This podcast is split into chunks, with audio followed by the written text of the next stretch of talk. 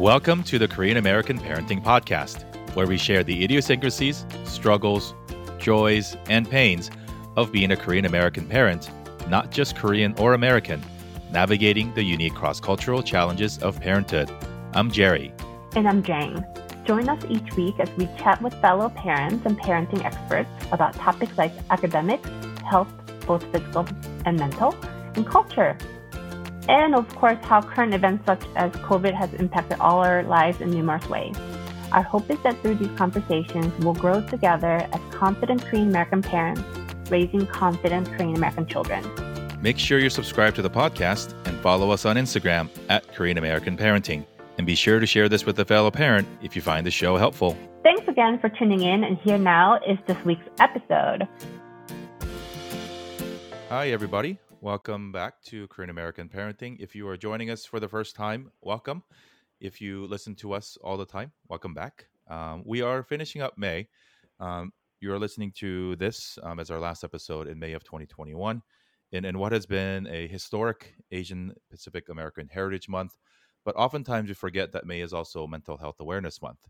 And so, uh, my partner, Jang, uh, as many of you know, or if you're new, uh, this is news to you, but she's a child psychiatrist. And so uh, we, we, talk about mental health um, as, as, a part of our conversation in most of our episodes. But today we wanted to focus uh, a little bit more specifically on the topic, um, particularly as it relates to our community and our role um, as in, in, the parenting world. So, um, Jang, let's uh, let, us talk about it, and we'll start off with uh, how are you doing, and, and how was May, how has May been for you? Hi, Terry. Um, uh, well, May has been a very interesting month. I think um, traditionally it's a very uh, uh, busy month for for me. I'm sure it is for you. Um, it being Asian American um, Pacific Islander Heritage Month, that coincides with Mental Health Awareness Month, but it is also a month where a lot of my uh, students, uh, young adults, go through um, they are running towards the end of school, which um, with finals and all, which means they're stressed, which means I get busy. um, so yeah, um, it's been a busy month, but I am glad it's coming to an end, and hopefully it's been a pretty productive month for you too. It's been a wild month for me. It's been my busiest month um, overall as a professional in in memory, but particularly uh, as an entrepreneur since I started working for myself. Um, what what I am uh, encouraged by is so many organizations and schools who are making space and also investing in these conversations for not only their Asian American employees but for other people to understand what our experience is like.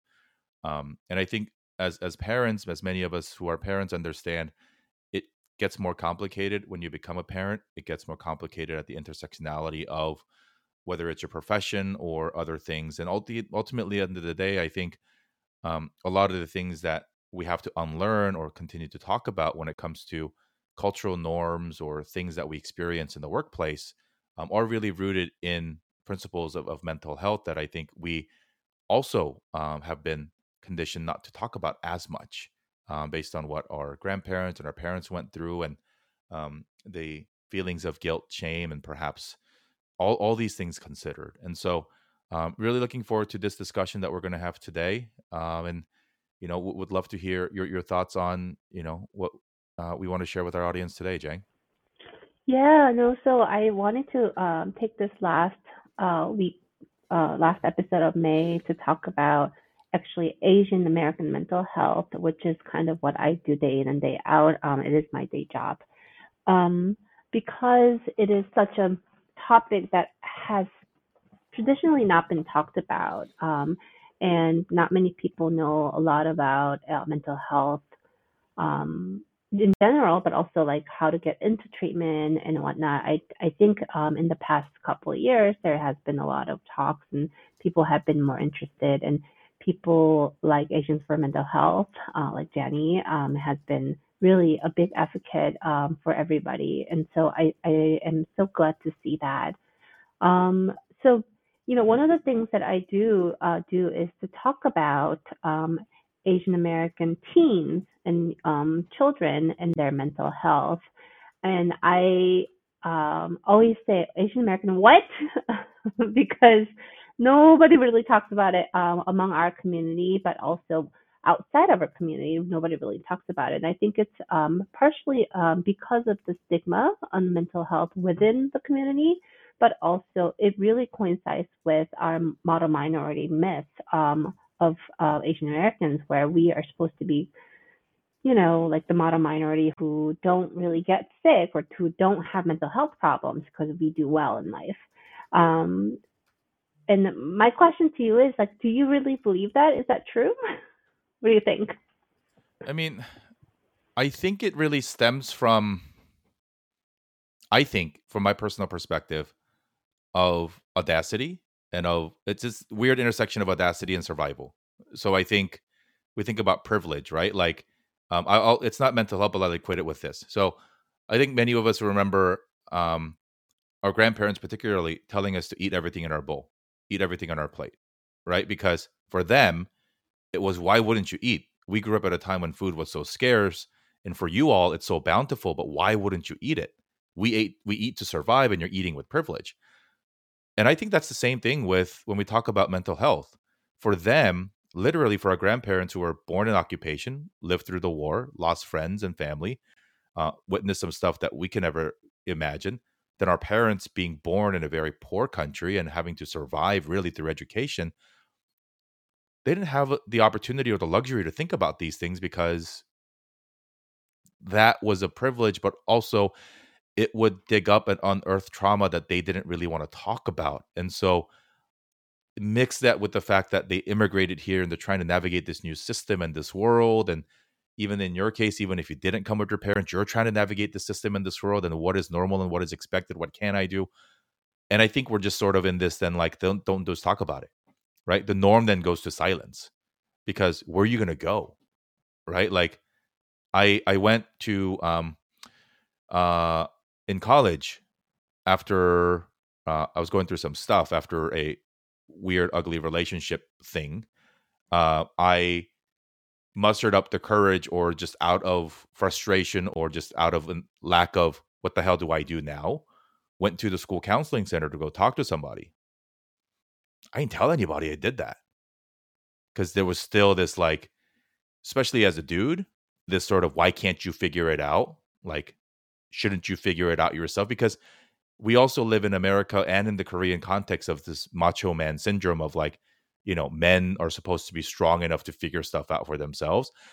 And what I don't think the sessions helped because it was an old white person and it was just, you know, I don't know. I don't think it helped. But even it's not that's not important. The fact that I didn't really share with my friends that I was doing it, um, and still, you know, think about it in that way, I think is also telling to the way that we were raised uh, to not talk about it, and that became not only the expectation but your first option is nothing. I think your your story um, has a lot of layers of um, uh, of uh, why people don't go into uh, to uh, obtain mental health treatment. Um, and um, well, number one, um, the fact that um, you know you talk about shame and guilt and not wanting to talk about it with others. Um, that there's a lot of stigma on um, within yourself and within our community. also, it talks about you know sexism, right? How how boys are supposed to uh, uh, be raised. The boys don't cry, and that is both in Eastern and the Western culture. But at the same time, you just skim through and kind of pass by it about um, the counselor being white old men. Um, I think it's also mm-hmm. something that is actually very important in terms of mental health because there's so little of us, um, the Asian Americans, in uh, mental health realm, and it is so hard um, to find somebody who can be culturally sensitive um, and competent to provide that care that the um, um, Korean Americans or Asian Americans need. Um, uh, you know, I always say that you know non-Asian American therapists can help you, but sometimes it does put burden on the client or the patient to be to uh, needing to uh, explain every single thing about their upbringing, and um, that's a lot to put on on a person who's already stressed, right? And and um, there has to be a way to um, um, spread the uh, this education to, the uh, to the non-Asian therapist to be able to be culturally sensitive, and that is very difficult. So that's one of the barriers too. But if I talk about it, you know, one of the things that we we we kind of um, assume is that well, our kids do really well in life, you know, um, and uh, uh, it also means that people um, people feel like um, you know we don't really need to think about these things. Um, as a clinician uh, and and a person who's driven by data, I can tell you that it is actually the opposite. Um, so um, actually, the data that people uh, that are out there um, that that is very prevalent, but people don't really read and talk about it, is that um, despite what many people think, Asian Americans actually have the highest rates of depression, social anxiety, and suicidal thoughts and suicidal attempts.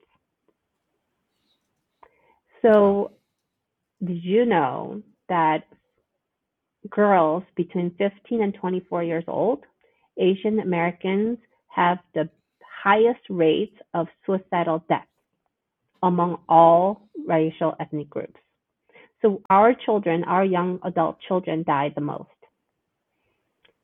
by killing is themselves. that is that a percentage number or is that a raw number, percentage like a um, so 14.1% of Asian, uh, uh, uh, in, uh, whereas compared to white Americans, 9.3%, okay. um, and, and um, Hispanic, 7.4%. This is girls, um, aged 15 to 20, uh, 24 years old. Do they go into why, or what? Are, what are your thoughts? You know, on? they don't go into why. Um, they they do not go into why.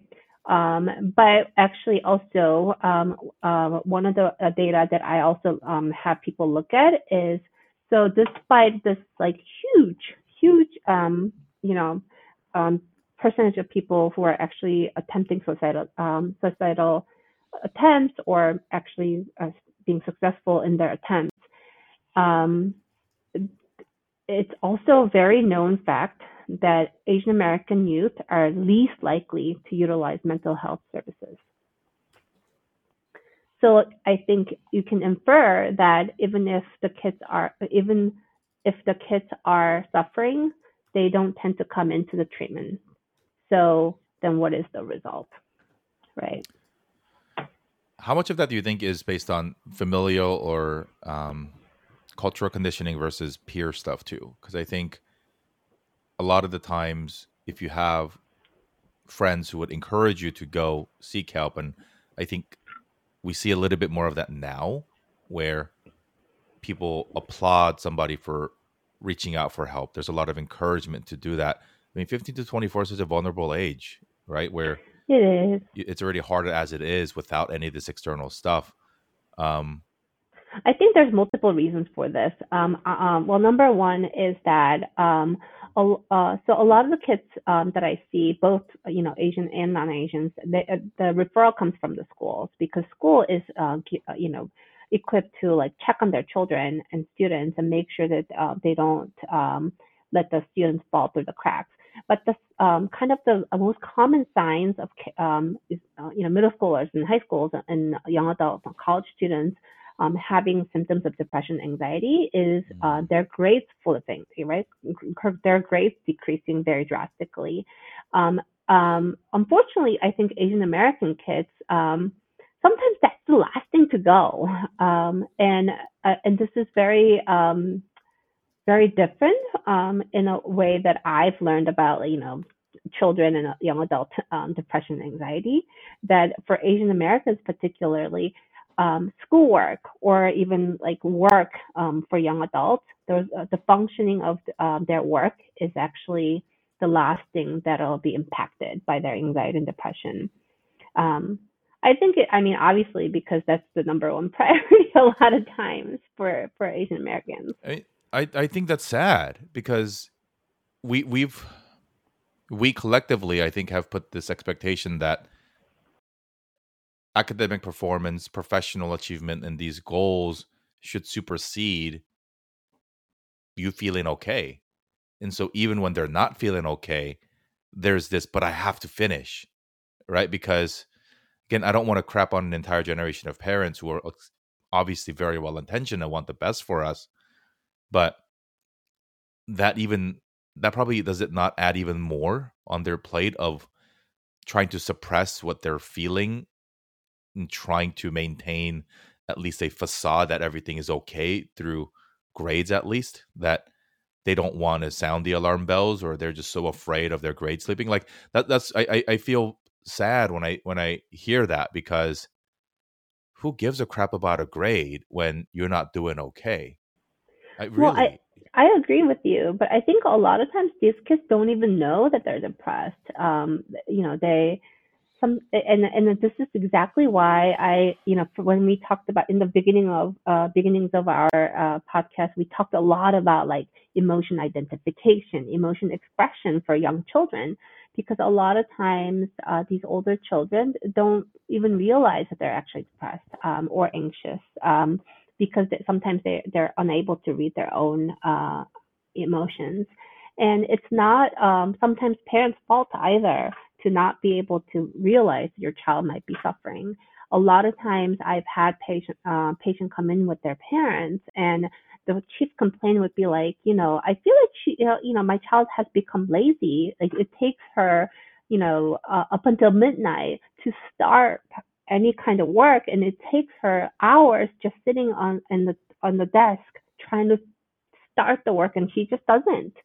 But actually, the word she just doesn't isn't correct she can't is the correct word, right? Um, if whether it's anxiety or depression is really driving them, um, especially the ones who have done well before, um, and and there's some uh, block, you know, that is um, weighing them down. And so there has to be some um, some education, but also perspective shifting on these children. I mean, let's talk about what you just shared too, which I think is um, parents speaking for their kids when it comes to the analysis of what's going on. Um, what can parents do better? Because I, I think in that sense of like, okay, she can't, but it's being interpreted as being lazy or just frustrated that she's taking longer. Um, obviously, it's more complex, especially when you're uh, in high school when you don't really have the ability to go seek some of these services yourself. Um, you know, I, I remember I a friend reached out who works at a university, and she said, "I have a student who really wants to talk to somebody, but she doesn't want. She's scared she can't pay for it because her insurance is with her parents, and she doesn't want them to know because of the fear. And I feel like a, a, a conversation that perhaps might be really good for parents to hear at least some words of advice is what is the best way to let the kids express themselves without judgment because i think as parents too um, some of us more than others we have this instinctive need to be fixers that we see something and we're like oh i'll take care of that for you you know 챙겨줄게 right and when it comes to these tough topics we shouldn't. We, we should let them at least attempt to explain their own expressions or express their own feelings. Um, but it's hard, especially even when people come to see folks like you, doctors, who pays the bill, who facilitates it, right? Like who can. And so I, I think it adds certain so much more complexity in the way that young folks can express themselves um, partially yeah because the american healthcare system sucks and the way that you know but like what are your thoughts there like based on your engagements and interactions with with jerry those are like parents? those are like five questions in one. We got we got we got all day but but i think it's but i think it's important because that builds when when parents speak for kids i think that's the worst thing that they can do because then the kids get more resentful of you don't know me and you're trying to fix it in a way that you don't like i'm not lazy. I i, I don't know what my block is but if you if the anchoring is laziness and frustration over the time that it takes to complete an academic task, then Well, so you know, I think I, I hear your frustration, but I think um, I don't think it's the parents' fault to think that that's a laziness. It's actually my job as a clinician who is culturally sensitive and competent to um, uh, to let the parents know that it is not laziness, so that they can learn. Um, so give give them give them opportunity to learn what is really going on.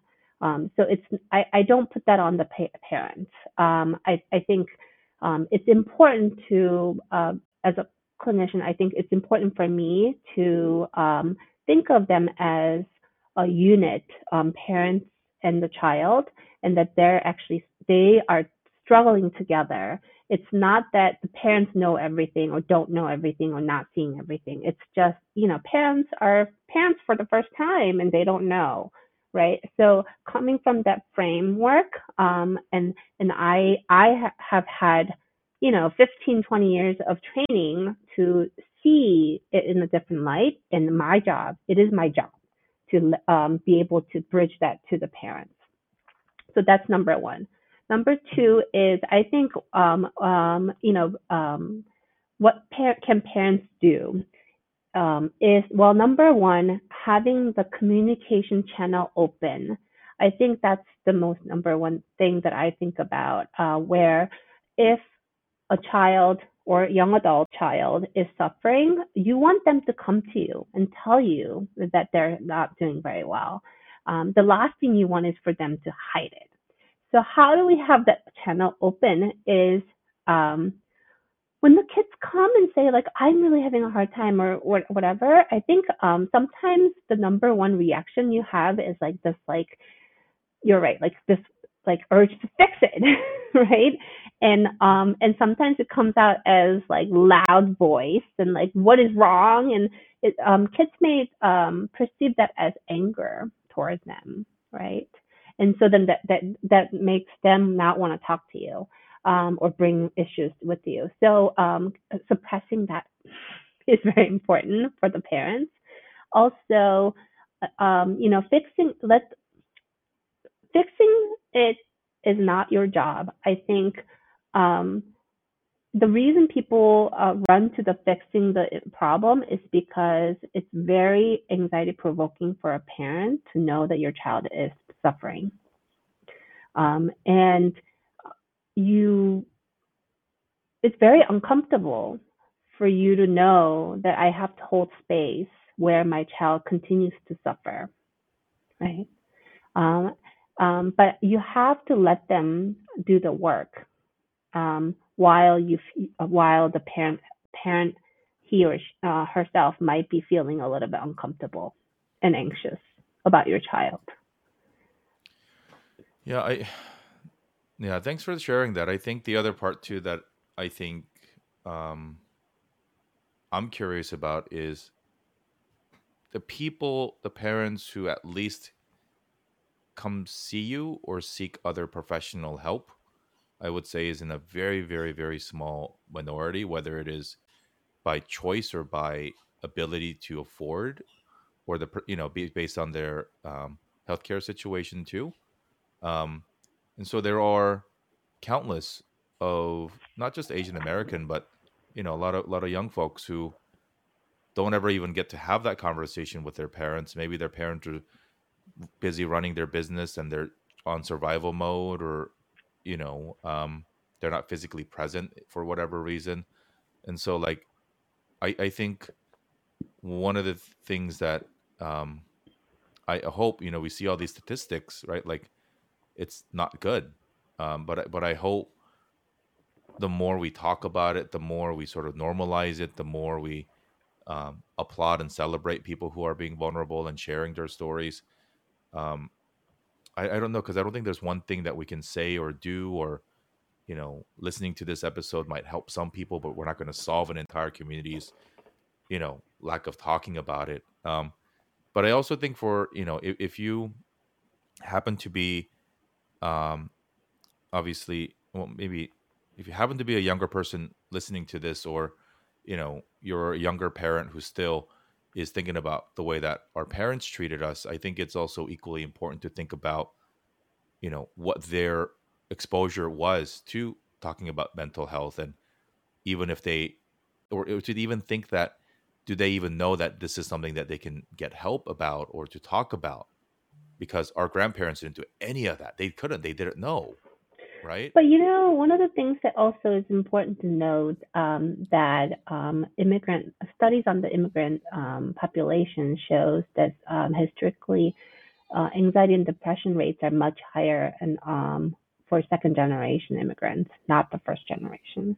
And so um, I think it's really important that um, I think I assume that our listeners are sometimes 1.5 and second generation um, immigrants, and I want I want um, our parents that are listening to check your own pulse, right, and check your own um, um, where your mental state is. Obviously, with COVID and kids staying home and all the stuff, I think there's definitely um, some decline in it in it.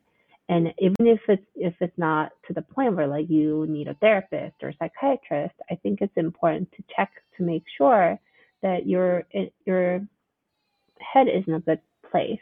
Um, because I think of myself as the pillar, right? Like I, like we talk about how we're sandwiched between like you know our parents and our children, um, and it, I think that if if my my mental health um, declines, then all of my family dy- dynamics or structure will fall in a way. So I want to be um, a good, productive um, p- part of my family dynamics. And in order to do that, I do have to check, make sure that I am doing okay. yeah and, and i you know as we have spent many young people have spent uh, the majority of the last year, whether they were in high school without the ability to go physically to school for periods of time, no activities, no socialization, um, many college campuses being closed, so kids are or young adults are studying from home, and even now as um, schools are, are closing down their campuses for the summer break, and most internships are remote, and therefore you know there's there's been a lot of cohabitating um, there's been a lot of um, more more people under the same roof um, even though as we try to navigate away from uh, covid things. So i think it's going to you know the data will probably follow right? It will trail what we've experienced and what we know to be true is that at least in the short term it's going to not get any easier. Um obviously not not scientific and just personal storytelling but you know there's a high school student that i mentor out here in la and um he just he says it's so hard because there's so much conflict and many of his friends are depressed and they're you know um unfortunately sometimes just partaking in very risky behavior because they just don't feel like they have a way out sometimes and it's really hard to hear uh, because on paper these kids live in an area that is very wealthy. These kids are great on paper and you know there's again these typical signals or um, signs that something might be amiss don't exist in many of our children because they're good at covering their tracks in a way. Because how, how do you know right? Like um and because of also social media's tendency for people to want to keep uh, appearances up people don't really share how they're feeling. Everything is hunky-dory and everything is good. If your grades are good and you seem happy on social media people don't think anything's wrong only when something bad happens or people vent or people you know express themselves and people just sound shocked. And so um yeah i i, I don't know um I, I you know I, have no idea what to say.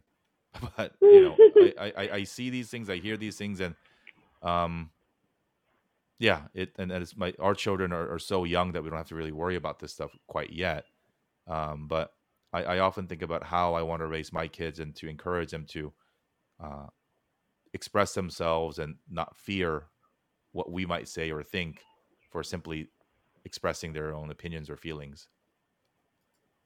I think it's just, um, you know, where it starts is to normalize when, um, when a person talks about uh, what we perceive as a negative feeling. Um, and that's okay to talk about what you don't feel good about, right? Um, mm, I think that's that's where the stigma uh, is lessened when you talk about, well, today I've been feeling sad, or um, you know, talk about your struggles, and you don't have to spin it in a positive way. I think it's important for um, kids to learn that there are going to be days that are down. There are going to be days where picker upper isn't working, um, and that's okay. Life goes on. Um, I, I think that is the number one thing that I want to emphasize because um, when it's worse when you think that everybody else's life is hunky dory all the time and you're not feeling that way inside, then you are bound to hide it, right? So, kind of validating how they feel and normalizing that, you know, it does happen. Um, I have, uh, you know, talking about privileges, I have a lot of um, uh, kids and students that come in and they're having a lot of sad feelings or anxiety feelings. And um, and then in addition to just not feeling great, they feel guilty for feeling that way because the message from others, but also message from themselves is, well, I have it really great in my life, so why should I feel sad? But I am feeling sad, so I, I'm I'm feeling so guilty for feeling this way. Um, you know, everybody has sad days, whether you have hundred million dollars or two dollars in your pocket. Um, and I I want to validate that. Yeah, and, and I hope we get to a point in our society, particularly within our own uh, community and our culture, where we separate happiness and contentment and mission and all these things that that bring us emotional and, mental happiness from uh, logos, money, social status.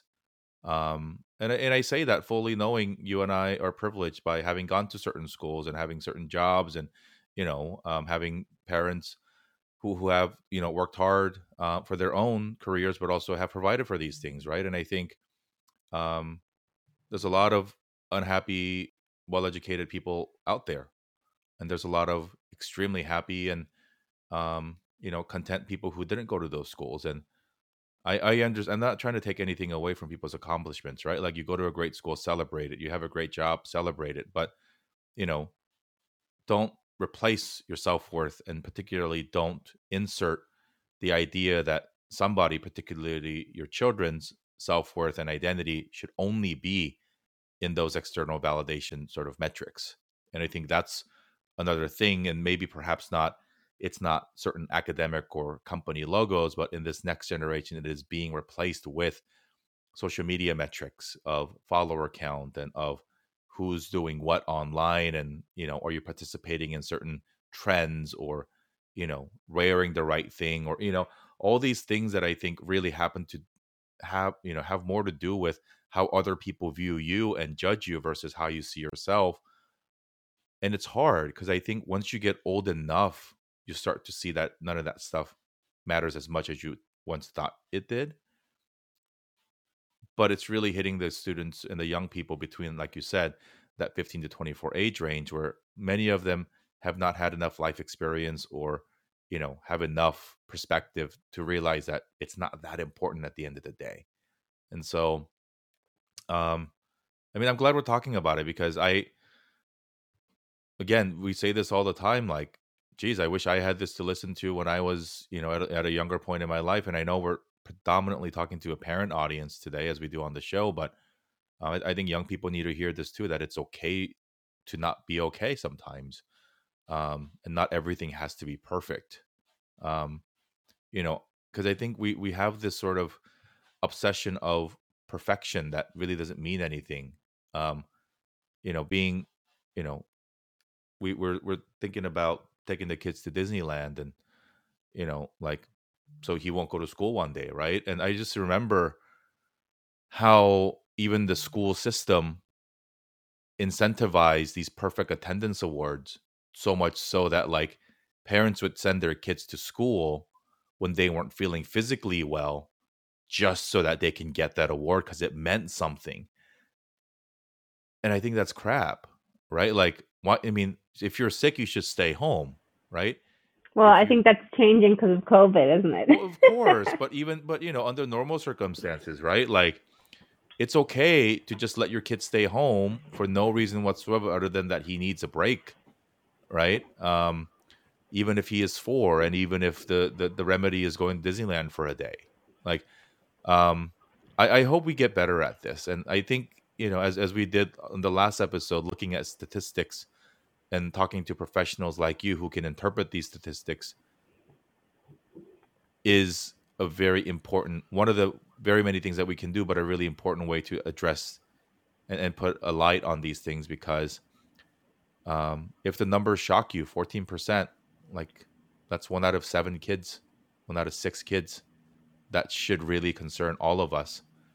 Um because i think when we hear statistics we always think we're exempt from it or that can't be us um Yeah, you know, one of the things that I also want to emphasize today um, uh, for parents is that um, coming into mental health treatment doesn't mean that they're going to have to get on medication, they're going to have to see a psychiatrist.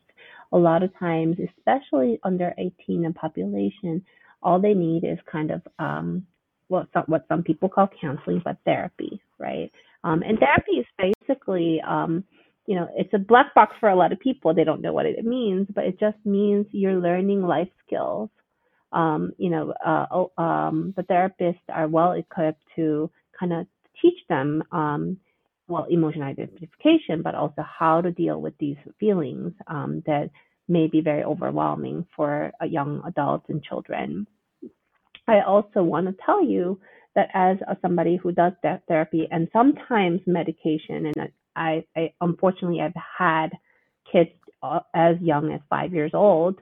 Um, you know, uh, if if there is a dire need for medication, um, it's not that they're going to be on it forever. Uh, almost all kids uh, get off medication. They, they sometimes I think of it as a booster, and um, to help them feel better.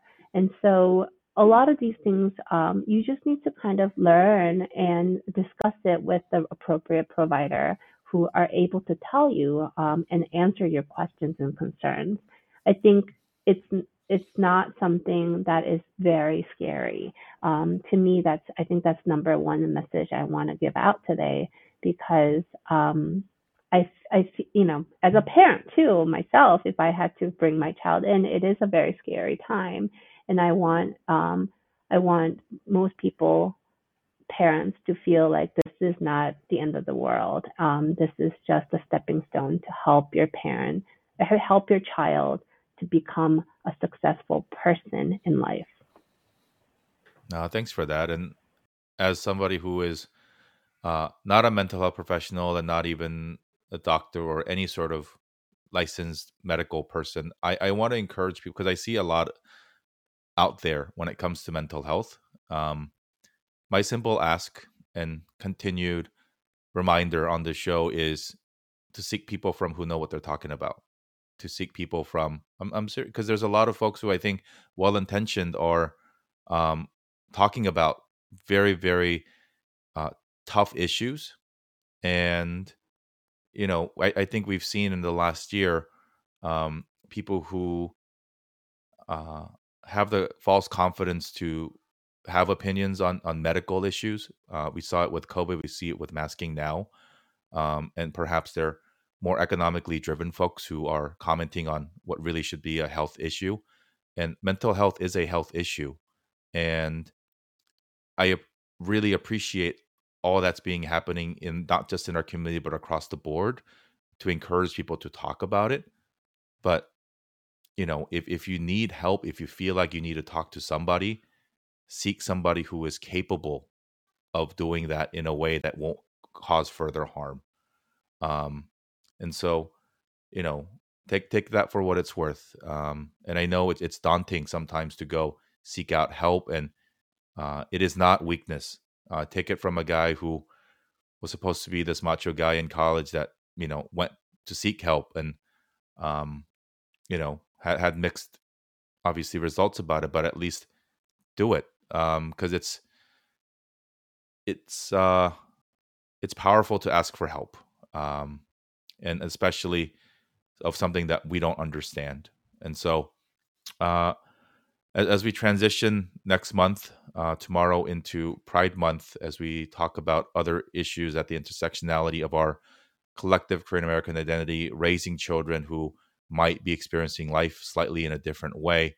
Uh, we we wish you rest. We wish you um, health. Um, in, in many parts of the country where uh, we're seeing uh, mandates being completely lifted, um, it is cause for concern for so many of us who still think about uh, the impacts of COVID, not just in our daily lives, but uh, for our communities. And so, uh, yeah, and just be take care of yourselves, folks. Reach out if you need help. Reach out if you want referrals to people who can further help you with some of these topics. Uh, we want to be here as a resource for you um, to to help. Um, obvious disclaimer: uh, anything that we've shared with you, particularly from Jang, is not medical advice um, unless you are under her care as a doctor. This was not treatment; should not be taken as medical advice, and you are not under her care as a doctor. So uh, seek help as you need it. Reach us, reach out to us for help if you do. Um, and thank you for listening. I know that some of these things are not easy to talk about, especially for myself. I didn't grow up with any of this, and so for me to think about what it means for me, but also how I want to raise my kids uh, in a positive way.